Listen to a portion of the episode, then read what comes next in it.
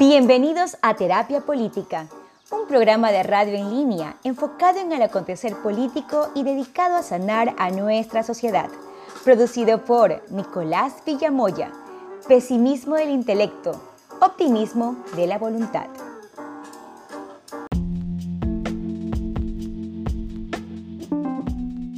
Bienvenidos una vez más a Terapia Política. Nicolás Villa con ustedes. En el día de hoy les quiero recomendar un café magnífico, uno de mis favoritos, Saruma Gold Mountain Coffee, café ecuatoriano, eh, en el cual, el cual me topé eh, con mi esposa en el Dumbo Market en Brooklyn, un café hipsteroso con notas de chocolate, azúcar morena y cítrica. Bueno, sabor cítrico. Eh, de verdad, eh, un catuay muy recomendable, catuay rojo, eh, un, un, sabor inesperado y muy ecuatoriano.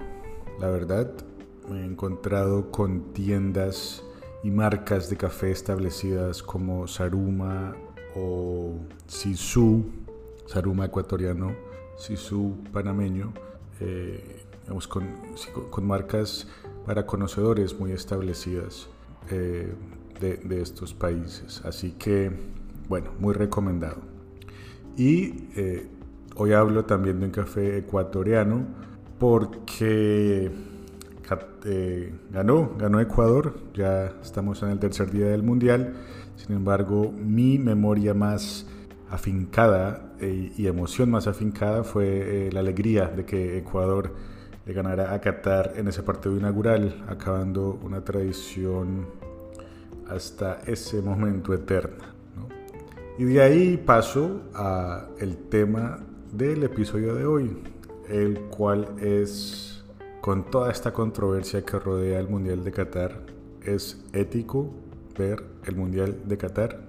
Lo discutimos después de esta pausa.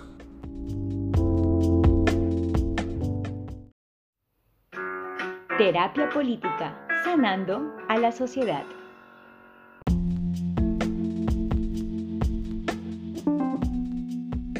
Regresamos a terapia política. Bueno, ¿es ético o no es ético ver el Mundial de Qatar? Ah, desde la filosofía podríamos tener este medio, justo medio aristotélico, los que, entre los que más dicen que no y entre los demás dicen que sí, eh, encontrar un justo medio o, o, la opción que nos hace felices, o inclusive si no tenemos ningún tipo de referencia, pues ver qué hace nuestra polis, la gente alrededor, ¿cierto? Eh, ninguna de esas me convence. Eh, está la opción kantiana, ¿no? haz el imperativo categórico, hacer lo que esperamos que se convierta en ley universal. Eh, pero bueno, antes de tomar esa decisión, que sea quizá sea más importante entender el contexto. Eh, se rumorea, bueno, hay reportes más bien de que las condiciones laborales de los que construyeron esos estadios en tiempo récord son fueron terribles degradantes, infrahumanas, eh, básicamente ni siquiera fueron laborales, fueron, eh, digamos, prácticas de esclavismo, de esclavitud. Esclavos construyeron los mundiales de Qatar. Eh, la represión a cualquier expresión, digamos, llamémosla distinta a lo que obliga el gobierno de Qatar en términos de libertades de género, sexuales, inclusive eh, de afirmación femenina, pues son severamente castigadas. Entonces con todo este ambiente tan, tan raro, ah bueno, y digamos sumándole al tema, eh, la manera en que Qatar obtuvo el mundial va en contra de toda lógica deportiva, eh, moral y básicamente se basó en el soborno masivo a quienes influyeron en esa toma de decisión. Entonces, bueno, esto es comúnmente sabido ya y de, ahí que más de una selección, sobre todo europea, haya decidido protestar, inclusive sus marcas, sus empresas privadas protestaron en algunos casos, como el de Dinamarca. Y bueno, creo que más de un jugador iba a protestar con su brazalete, con los brazaletes de capitán. Esto después, después echaron para atrás. Pero bueno, aquí el tema es, entonces ya nosotros aquí... Eh, los consumidores y espectadores del Mundial deberíamos hacer algo? Eh, mi respuesta es, decida, decidanlo ustedes, que cada quien decida primero que todo. Eh, muchos filósofos tendrían respuestas, sus respuestas. Yo tengo la mía y ojalá ustedes tengan la suya. Ya, ya, mencioné a Kant, mencioné a Aristóteles, mencioné, bueno, no, no, lo, no, he mencionado, pero otra opción filosófica es decidir primero que todo no cómo cumplir mi deber ético, sino decidir cuál es mi deber ético, ¿cierto? Frente a esta situación. Y, y bueno, inclusive eso pues pasa por un, un periodo, un momento en el tiempo de reflexión. Podemos decidir ser también irreflexivos y simplemente hacer lo que, lo que nos dé la gana, lo que nos nazca eh, hacer. Les insisto, yo no tengo respuesta.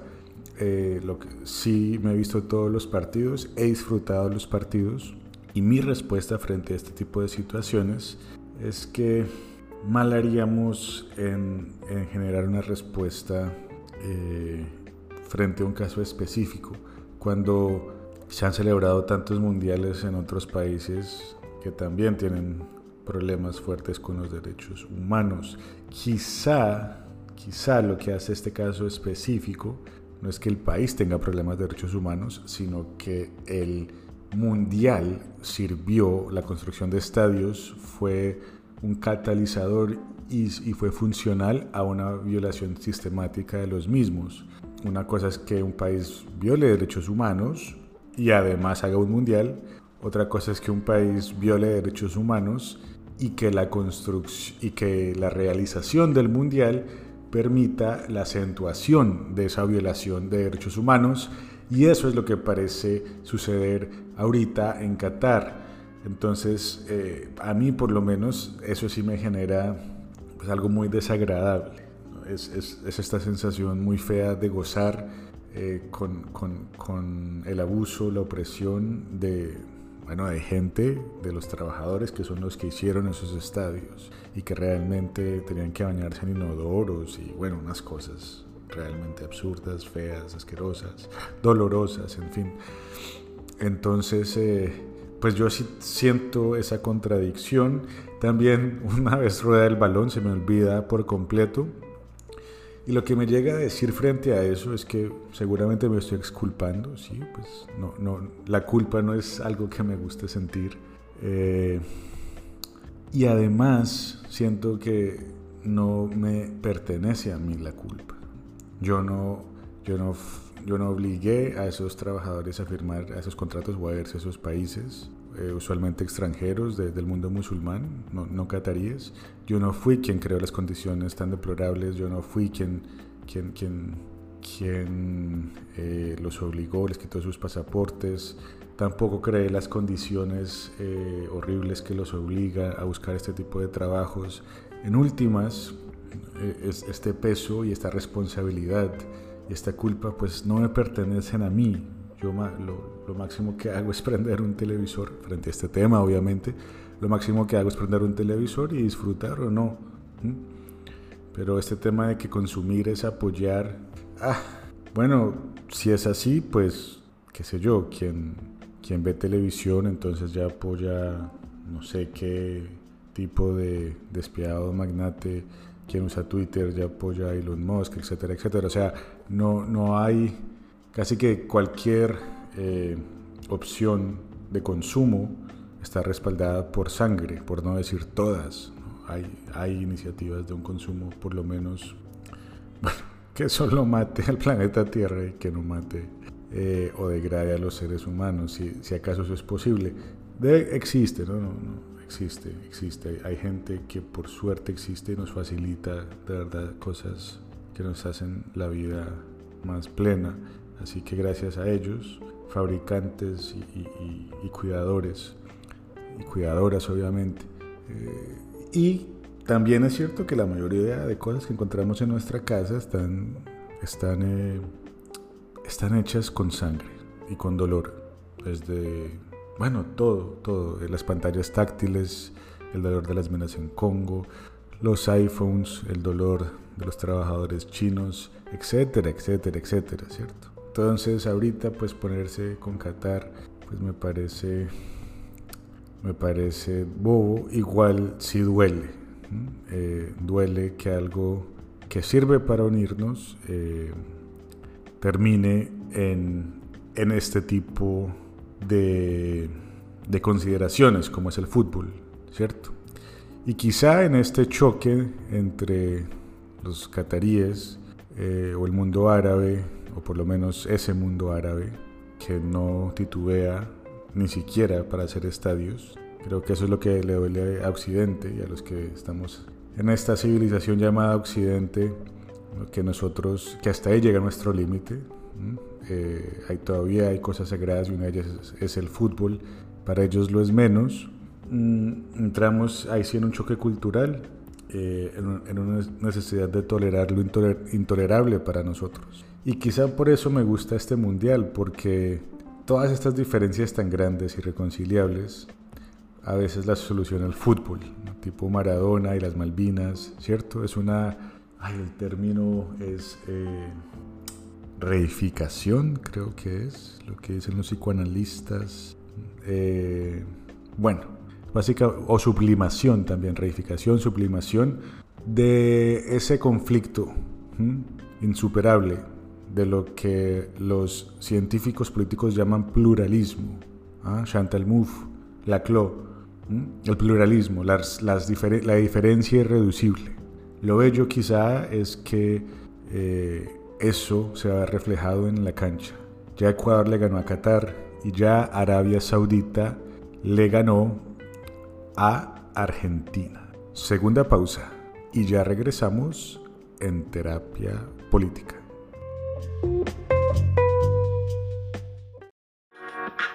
Permítete el goce de terapia política.